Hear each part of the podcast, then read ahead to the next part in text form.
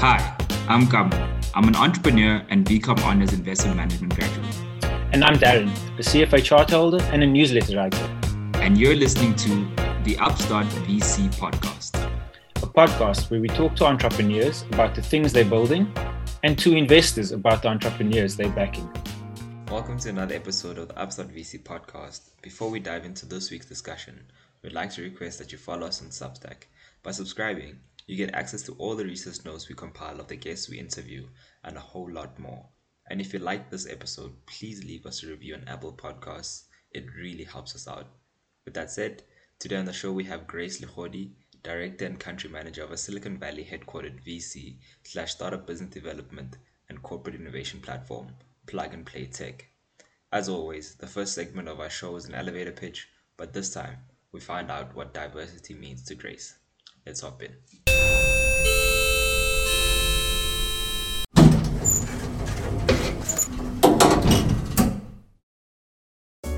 So, what diversity means to me is really uh, living in a world where decisions are made and collaborations are made and partnerships are done, um, considering the full spectrum of the Rainbow Nation that we find ourselves in, um, especially as South Africans with the you know the structural history um, that we have.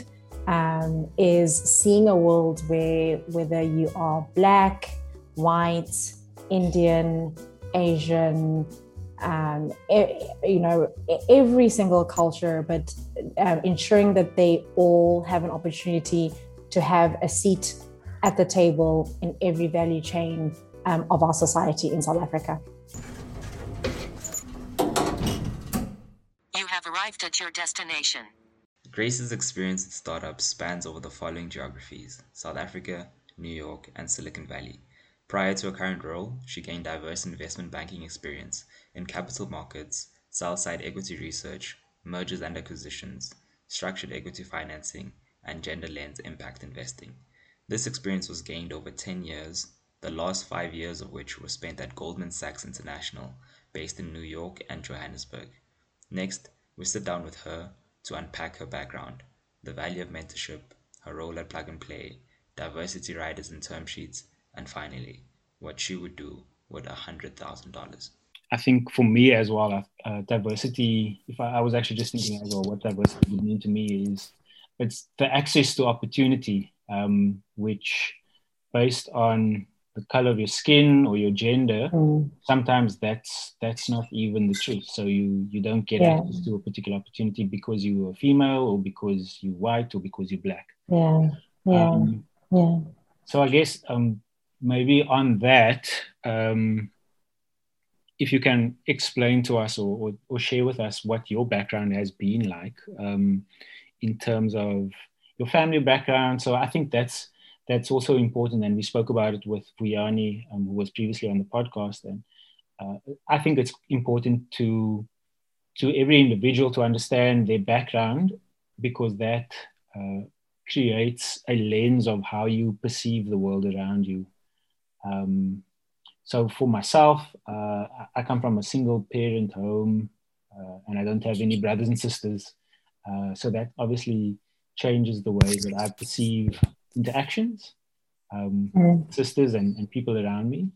Um, but also it changes how I react to certain things. So yeah, I think it would be helpful if we could know some of your personal background. That would be quite cool if you could share with us. Sure, no problem. So, yeah, so I'm born and bred South African myself. Um, I was born uh, uh, at the, t- uh, yeah, it's, it's, it's, called Limpopo province uh, today. Uh, when I was born, it was called uh, the Northern Province. Mm-hmm. and I come from a township called Lebowakgomo.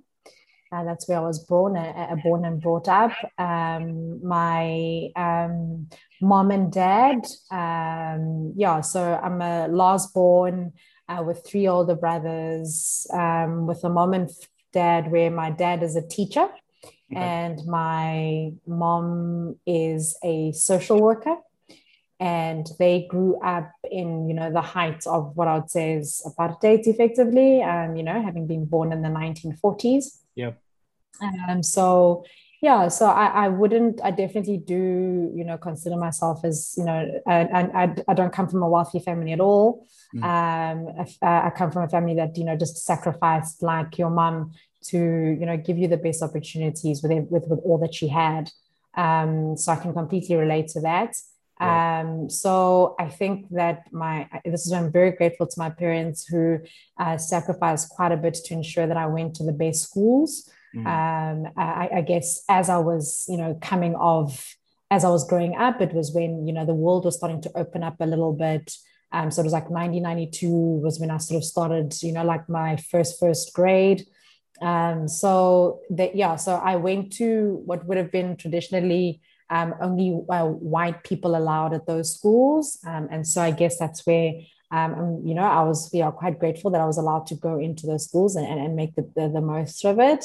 Yeah. Um, uh, primary school, my parents took me to a private school.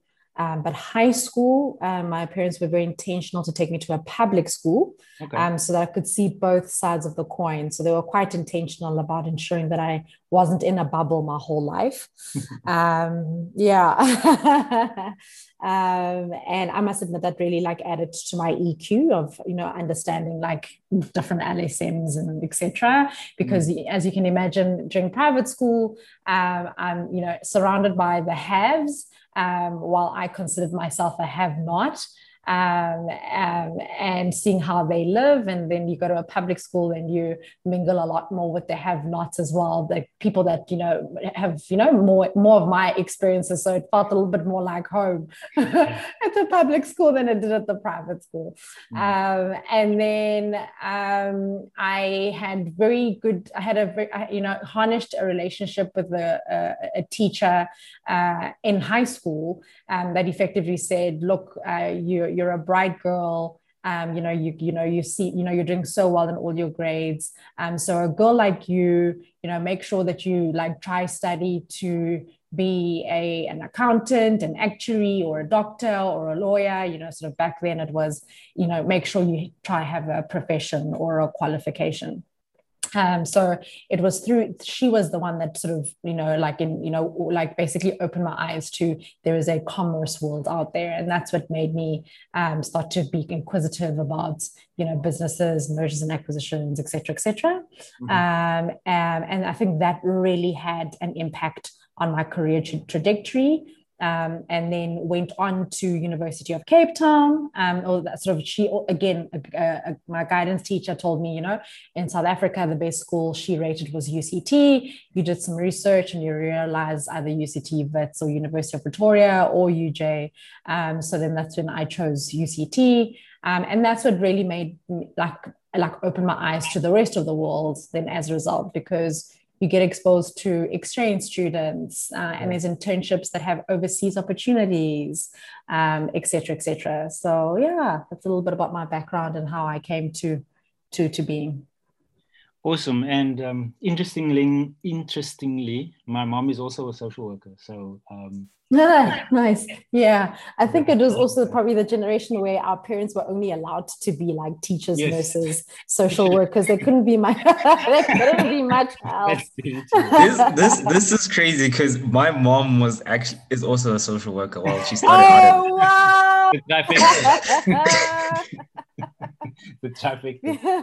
Uh, nice. Yeah, that's very interesting. Um and um just a just an interesting question. Uh, in terms of the the uh, your university career, did you manage to get a scholarship or how did you because yeah. you said your parents work quite hard and they sacrifice yes private yes yes yes yes a great question because actually that's a, a, missing link that i didn't include there um, so yeah so i went you know uh, I, I, actually went back to my mom and dad and i said hey i want to go to uct they were like, mm, my child, uh, we won't be able to afford that. Um, and they were like, it's too far. Uh, but then I struck a deal with them that if I managed to get a scholarship, they would allow me to go to Cape Town. And so I worked very hard, especially grade 11, because grade 11 is like that year that they use your marks for your conditional acceptance. So mm-hmm. I worked my ass off to ensure that I got the best grades um, and um, also worked again with my guidance teacher um, who you know had access to different like scholarships in at the time the, the hottest ones were like the De Beers scholarship the mm-hmm. Oppenheimer scholarship there was also something called CareerWise um, which helped um, sort of black disadvantaged um, uh, pupils to get scholarships um, and I yeah so I, yeah so I applied to this this career wise you know having had the um, exposure that this thing does exist from my guidance teacher.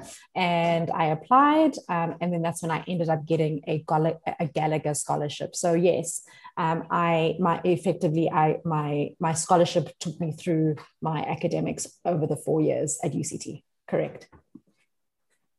And and do you think it would have been easy for you to accept, get accepted to university if your your guidance counselor or your teacher didn't play such a, an active role in absolutely. Absolutely. I think i think it would have been very very difficult. And i think that's where i realized very very early on that life is about um, like working hard like takes you to a certain level but at the end of the day it's all about relationships and also a strike of luck of the type of people that you come across in your life. So yeah, to your point, had I not met, had I not had the kind of, you know, really invested guidance teacher that I did, uh, I'm not too sure that I would have had the same path.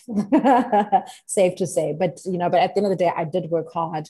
Um, every little, you know, little hand that I got, I really just made sure that I made the most of it and and and, and made sure that I maximized on the potential of that opportunity yeah and i guess that's that's probably um, part part of the difficulty that society that we face um, in South Africa. If you are somebody that doesn't come from a wealthy family, and maybe mm. don't necessarily have a a really strong mentor or somebody mm. at school is going to guide you and help you. Mm. Um, yeah, I think for me, I didn't really have a a teacher, but I, I, guess my mom did that in terms of like helping me to make a decision in terms of what it is that I wanted to uh, to study and so on. I actually in in the questions that I sent you, um, I, I actually made a reference to to not knowing and having access to people connected into the financial services industry at the time because like my mom is a social worker like i said yeah, so I remember yeah. when I was in grade 11 or grade 10, um, I tried to get an internship during the holidays to intern with Coronation. And I called them from the public, this kind of shows my age. I called them from the public phone at our school. and um, uh, yeah, and to to to organize a, an internship for myself, and I wasn't able to obviously get it because I didn't know anybody at at the company, and uh, you kind of obviously needed to have somebody on the inside who could arrange that for you, and not just call from a public phone to the reception desk. Um, yeah, so I think it is it is quite difficult if you don't necessarily know somebody on the inside, and it's obviously harder if you maybe don't come from an, a, wealthier background that you maybe have family members that have that, that sort of access. Um, so I think just in terms of uh, from my side, and, and I think Kamo as well, uh, that's kind of what we're trying to to encourage as well through the podcast and through the newsletter and through various other means is um, to be open access so that people that are looking for information can find that. And I think that's also um, an important thing is is sort of being uh, open to to people reaching out to you, and that's kind of how Kamo and myself meet as well. Yeah. yeah, if I can just hop in here, Darren. Um, I think like in my eyes, there's absolutely no way you can credit your success without paying homage to relationships. So for me personally, everything good that's ever happened has always been able, I've always been able to link it back to a first, second, or third degree connection of some sort. So a person has always been that initial source. and I found it to be like one of the most powerful um, Yeah. and important um, levers in my life, right? Um, so yeah, I think yeah, this is, this is a really good point that you that you raised that um, you know you need relationship currency, but at the back end of that, you also need performance currency. So you have to honor the opportunities, honor the spaces that these you know um, guides put you through, so that um, you're not only going off of the strength of the relationship, but you also back it up with um, your performance as well. 100%. 100% agreed. Yeah, I think this is a good segue to just um, go into some of the uh, questions are around your career, right? uh, which is very long and illustrious, by the way. um, so yeah, so you're currently at, at, at Plug and Play. Uh, can you just tell us uh, about what Plug and Play is and yeah, your your role that you're currently in? Sure. Um, so Plug and Play is a Silicon Valley headquartered um, venture capital company, startup business development uh, accelerator platform, um, and thirdly, a corporate innovation uh, services offering uh, company. Uh, and it was founded in 2006 um, by a founder uh, by the name of Saeed Amidi um, who is uh, an, a, basically a US immigrant himself, um, Iranian by birth, uh, went to, uh, moved to the US uh, on school. Um, and effectively how he found himself, you know, building businesses and and going for the basically American dream, as it were, uh, is um, he was part of a wealthy family in Iran when during the revolution in the 1970s. Uh, they uh, yeah he effectively got a call while at school um, that you know you can't come back to iran we're going to move all our family uh, and move as much of our assets as we can but we need to start a new life in america. And so you know like hats off to this guy. Then he went and started um, you know a, a, a, a, rugs company so selling persian rugs. Um, uh, then two he also had a bottling company and a plastics company and with these businesses with these three businesses that he was basically hustling and growing uh, he found himself acquiring warehouses for cheap at the time um, along like sort of silicon valley. And in the height of the 2000s um, when this sort of you know the startup ecosystem was really brewing properly uh, in silicon valley uh, the, he found that you know there were you know there were tech people that um, wanted uh, office space for those that couldn't use their mom's back garage to start their startup. Um, and he really then what we call today co-working space. Uh, that's how uh, he started, you know, getting to know startups. And and he likes to speak of how you know the founders of Google, um, even Elon Musk and his brother, uh, you know, Lendable, Lend, uh, you know, um, uh, Dropbox, PayPal, like all those guys um, started in his gar- started in his um, eco- in his sort of um, uh, sort of a warehouse. Um, and he, even likes to tell the story because, especially with uh, Elon Musk being South African, that um, where the business model came about is the likes of your Elon Musk and his brother ran out of money. Uh, and instead of telling instead of evicting them out of the warehouse, he said, it's fine, but for every rent that you miss, that is equity into your business. So that was the first thing. And then secondly, businesses that he would like, even if they could afford rent, he would take that rent money and put it back into their business to help them. And that would be equity into his business. So, you know, like no guesses as to, you know, when the likes of, uh, you know, Google, Lendable, PayPal, like exited, um, how so that that's how he made the bedrock of his investment holding in terms of VC. So the VC today, small we invest small check sizes into early stage investments, um, and we don't take board seats. We really it's an ethos of um, we invest a small check size minority stake, um, and we really believe we want to be part of that catalyst to sort of help you grow to the next level. And then how the startup business development accelerator portion came about um, was he, you know, found himself with the three side businesses he had, um, you know, having uh, friends and playing golf uh, with, you know, C-suite executives of Fortune 500 companies. And so he started to say to them, you know, instead of going for a dope after uh, after after after golf, come to my warehouse and see what these kids are doing. Um, because also these startups, these young guys were also saying to Saeed, you know, we just need introductions to some of these corporates that we can pilot uh, our, our, our, innovations and see if they actually work in a B2B environment. So that's how then, you know, today the Startup Business Development Accelerator is it's a lot of workshops, you know, mentoring, you know, doing focus weeks, etc., helping startups with their business development strategy um, uh, using the corporates that we have in our network which leads me to the third bucket of defining what corporate innovation is.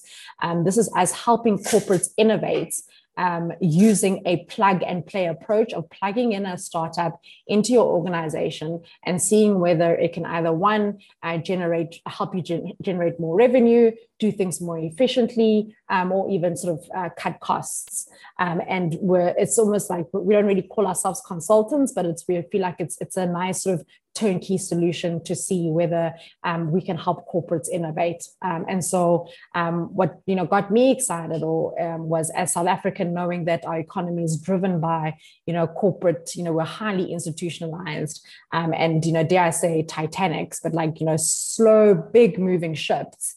Um, and I just really believe that if these corporates don't innovate and if you know they don't work more with startups and innovations, um, I feel like they will they will effectively die. Um, so that was my main motivation of um, you know being the country manager and helping Plug and Play to expand um, its operations into South Africa. So we have over 35 uh, offices across the world. Uh, and we uh, basically we uh, physically uh, started launching plans to be in South Africa starting um, March um, of, of last year. That's great. Um, yeah, Saeed sounds sounds amazing. Yeah. Um, yeah, I think I just need to get a workshop somewhere and then. so yeah, yeah. Um, I just wanted to tug on on on the ventures side uh, of the business, right? Um, mm. So I've seen a new term. So you you mentioned in in in the in the piece now that um, you don't take board seats, right? And and, mm. and for hmm. listeners, that's that's one of the terms that is typically found in a term sheet, right? And a term sheet mm. is basically a document that um, investors will then give to startups, um, basically detailing um, each of their terms uh, that's that's attached to the investment, right? So mm with that said, I've seen a new term that's been thrown around in the ecosystem that seeks to address diversity, right? And it's the idea of adding diversity riders in term sheets that, that are submitted to these startups. So it's done to, well, it's an effort to diversify the cap table and expand access to investors who have historically been excluded, right? Mm-hmm. So those for those listeners who aren't familiar, um, the diversity rider basically says so in order to advance diversity efforts in the VC industry, the company and the lead investor will make commercial best efforts to offer and make every attempt to include as a co-investor in the financing at least one Black or other underrepresented group, including but not limited to women, LGBTQ plus, um, individuals into the deal and to allocate a minimum percentage of shares or um, rand amount of the total rand um, for such co-investor, right? So mm-hmm. I'm just curious to know if you've seen that being adopted in the industry, and if not, you know, what are some of the roadblocks um, you, you you you see in, in the industry in, in the adoption of of that uh, diversity rider? Yeah, so I think the diversity rider is a great um, sort of meeting of halfway of exactly that. Um, you know, it's you know we live in a relationship plus you know uh, performance uh, performance world. In that the reality is. Um, as much as we you know when we talk about diversity what sometimes people real sometimes don't really have a full appreciation of is when we sometimes say there's discrimination um, it's sometimes people just being in their bubbles and you know you know being in their being in their bubbles of relationships which sometimes then are mainly white mainly black mainly rich um, you know um, and i think what this rider effectively then aims to do is it makes a concerted effort um, of you know people that are you know of relationships ending up being in a closed knit circle uh, forces them to go out of their comfort zone of circles of people they know, be it first, second, third, um, you know, a connection of network um, to really go and seek out uh, the ecosystem that they ordinarily would have not had exposed to in their everyday, in, in, in, the, in, the, in the, in the basically course of everyday um, uh, dealings. Um, and so I, I, honestly think that it's a great initiative. Um, I have not seen it be mainstream yet. Um, so I would love to see um, how they can make this as equitable, as diverse as possible, because also what you don't want uh, is a scenario where, like you know, BEE and affirmative action, it you know its intentions were good, but then in the end, it only went to the minority. Uh, I'd say black few that are actually not that disadvantaged.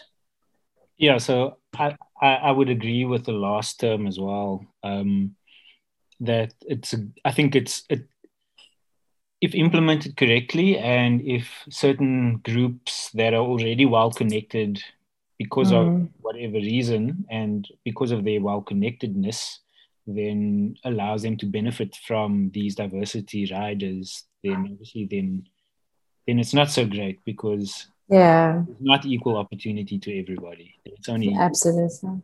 more opportunity to a certain smaller percentage yeah yeah yeah but how would you do that though i, su- I suppose it's a kind of a loaded question yeah i think it's and uh, like i think it's almost like having i don't know how to uh, like a pseudo RFP out. Do you know, uh, like I just, I'm using RFP because I've just, I've just, yeah, been involved in the RFP process. But I think what I'm trying to say is like when a, um, when when we know that a certain startup is raising, right, um, and there is an anchor investor, uh, and the anchor investor is like a big VC, you know, well-known VC. Um, I think even though I get it, VC, you're on the private side um, but it's in some shape or form making it known that we have this investment round. Um, uh, yeah, we have this investment round. We're looking for co investors, diversity investors, and we are intentionally asking for, uh, you know, uh, expressions of interest um, from particularly Black investors or disadvantaged investors. Like that's the only, like doing almost like a, a call out for that. I feel yeah. like that's honestly the only way because every other way, it's all relationship dependent, and will, there'll always be some sort of bias depending on the networks of that VC. Mm. So yes, you know, yes, you know, we're not stopping them from, you know, and from yeah, from from you know finding their own diversity candidates through their own relationships. But I think it's really making that call so that they can start to meet people that they ordinarily would not meet. That's honestly just one way that I can think of. It's not perfect, but I think that's like a nice top down way. And then a bottom up way is that's the only thing I, I feel like there aren't there isn't like a there isn't like a BMF for VC, you know, but like if there was a way to know who are the black VCs, like to have like a a, a directory of you know black VCs or high net worth individuals, um, it's ensuring that uh, or maybe SAVCA maybe has something like that, but going to a like a SAVCA body and saying we're doing this process, we're looking for diverse fund managers. Um, you know, please could you make sure that they know that we're doing this and, and let them express interest if they have funds available to do that to invest. It's a good idea, actually. Yeah, I, I know somebody yeah, at, at um, ABSIP, so maybe they can also have a, a VC. Yeah, that's it. ABSIP. Yeah, yeah. yeah. Don't forget, come on. Yeah, so so Grace, absolutely. I'm just gonna switch gears a little bit in the interest of of time. Cool. Um, so yeah, so I think you know now we have a, a grounding of what your background was and your career and everything else, right? Mm. And I think the next step now is to kind of determine and establish uh, what what advice you'd give. So, a if you could picture in your mind uh, a girl similar to yourself um, from your hometown um, starting their career, uh, you know, right out of varsity, what advice would you you give to them? Because I think with diversity, there's just so many aspects to it. You know, there's there's the gender, there's the race, there's all these yeah. things, right? But yeah. for a young African black woman, a lot of those odds are are stacked against. So, yeah, what what advice would you give to someone like that? Yeah. So I would my advice to young black females um, from a disadvantaged community is never lose your sense of wonder, never lose your sense of curiosity. I think that's first and foremost. Um, in that it doesn't matter, especially in the world that we're living, such a connected world that we're living in today. Um, be curious to find out things that you that you ordinarily wouldn't know. Um, yes, I agree. Sometimes you don't know what you don't know, but you give out, you'll get back from the universe what you put out. So if you ask questions, ask why, you know, challenge the status quo. Um, that's first and foremost. Secondly, um, like work hard, you know, like put in put in the graft. Um, I find that if you, you know, that's where um, luck meets preparation.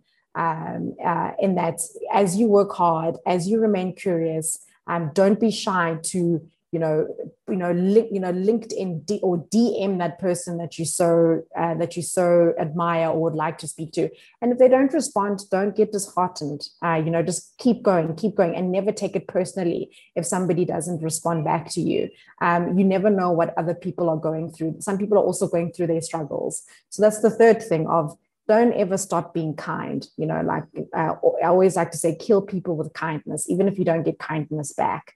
Um, yeah, so it's the most basic things, and I think as part of being kind is, you know, again, and also part of, um, you know, giving, you know, you'll get back what you give out. You know, always like give out positivity. I give out like be a likable person. You know, be someone. Some pe- people never remember what what you did, but they'll always remember how you made them feel. Um, so for me, like if you just have those like key ingredients and also ensuring that you are a person of integrity um, and you're a person of your word, you deliver on what you promise and you deliver on your word, um, that honest and you're accountable and reliable, uh, there's not much else you need. Everything else will flow. I, honestly, I'm a firm believer of that. Yeah, that's that's great. I actually have this thing that I always say that like um, kindness has an unlimited upside you know absolutely uh, saying something nice to somebody uh, you have no idea what the knock-on effects of that is you know uh, provided it comes from a, a genuine authentic yeah. place. Yeah. Um, yeah so darren uh, you want to leave with the last question? Oh so much time. We can interrogate grace some more. The thing is like there's so many threads to like pull on. I'm just afraid yeah. that like we won't be yeah. able to give them um enough justice you know? Yeah. Um there's yeah so i think it, it may that's the thing with the diversity chat like there's just so much content there's so much agree you need Agreed. like more conversation so yeah yeah, yeah maybe just um to to to continue or, or build on or at least try to understand or I'm saying lots of ors. Um, so basically, what what you're saying, Grace, is kind of have have integrity, but also um, be brave as well, and, and sort of uh, break out of your comfort zone, out of your box. Yeah. Um, yeah. But at the same time, uh, continue to have integrity, um, keep to yeah. your word type of um, work hard type of thing, um, which is which is which is great advice and I think for me, if I had taken a little bit of that advice, I think when I was in university, maybe things would have turned out a little bit different. But I mean, you live and you learn. And absolutely. It's never too late. I'm a big believer. It's never too late. Yeah. Um, yeah. So so so maybe just let's let's go into the last question, which is completely different to to our conversation that we've been having, and the question is merely the same thing that we ask everybody on the podcast, and, and that's yeah, if you had a hundred thousand dollars, what would you invest in? Um, yeah, yeah, um, it's that's it's, it's a hard one. Um, but if yeah, especially if I'm brave, um, and I would yeah take a big swing, bat swing into a startup that I am really passionate about, um, that I think would, you know, really make an impact um, in society as well as be profitable. Um, and I think as it pertains, yeah, as it pertains to sort of the African or South African continent, um, either anything that has to do with either healthcare um, and or I'd say logistics um, uh, and sort of and agriculture. So I'd say those would be sort of the three uh, places where I would like look for what I deem to be a something really really special. Um, you know, being done by a special group of people. Um, and I'd put, I'd literally put all my bets in there. So that's the one element. Or the other element speaks to my thesis of I do believe that um, not all startups can be unicorns. Um, and so not I do implore on entrepreneurs to not always think of their startup in the sense of what is my exit, what is my exit. Sometimes it's okay if it's just a half a million rand or half a million dollar business, and that at least creates two or three more jobs because every little bit counts. And so on that note, I would probably put it into maybe a VC um, that you know in, has a diversified uh, portfolio um, of different assets. This is me being conservative. So, um, so in the notion of not all startups can be VC, I know that and I feel like the VC market really does need funding in in our country. So I would put it into a VC.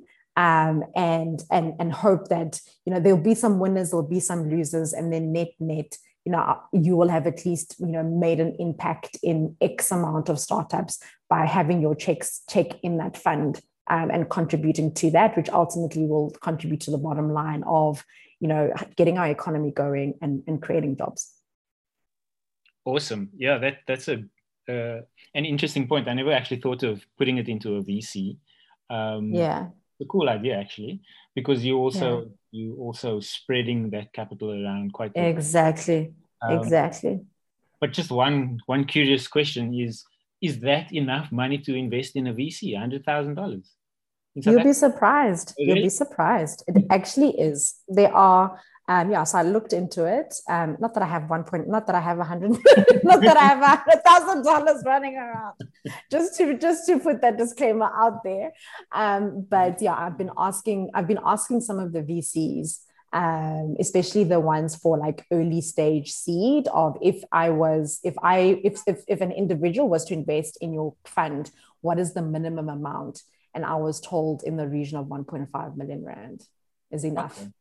So that's about, yeah. all right. It's, it's that $100,000. Yeah. yeah yeah so instead of so yeah so Kamu, instead of going to go buy that next range rover sport take that 1.5 million and put in a vc okay you'll get more returns all right i'll take the advice but the the range rover sounds nice though of course it does. It's not going to get you back. It's not going to get you back a potential unicorn of a Flutterwave where I yeah, think they made something like 110 times return. You can get plenty I'm more buying, Range Rovers. I'm buying a warehouse. You're buying a warehouse. that's that's what I'm doing with the hundred thousand. buy a warehouse too. Cool. Thanks so much for your time, Grace. I think uh, our time is about to run out. Really, yeah, really yeah. appreciate that you took time out to, to chat with us. No. I've learned yeah. Um, Anytime, yeah. yeah. I think what you what you guys are doing is great, and I hope it reaches the people that it that it, that it needs to reach, and that yeah, the people that need to hear this message will will really hear it. So yeah, like well done to you guys for for yeah for really doing this over and above your daily jobs. I, I really admire that.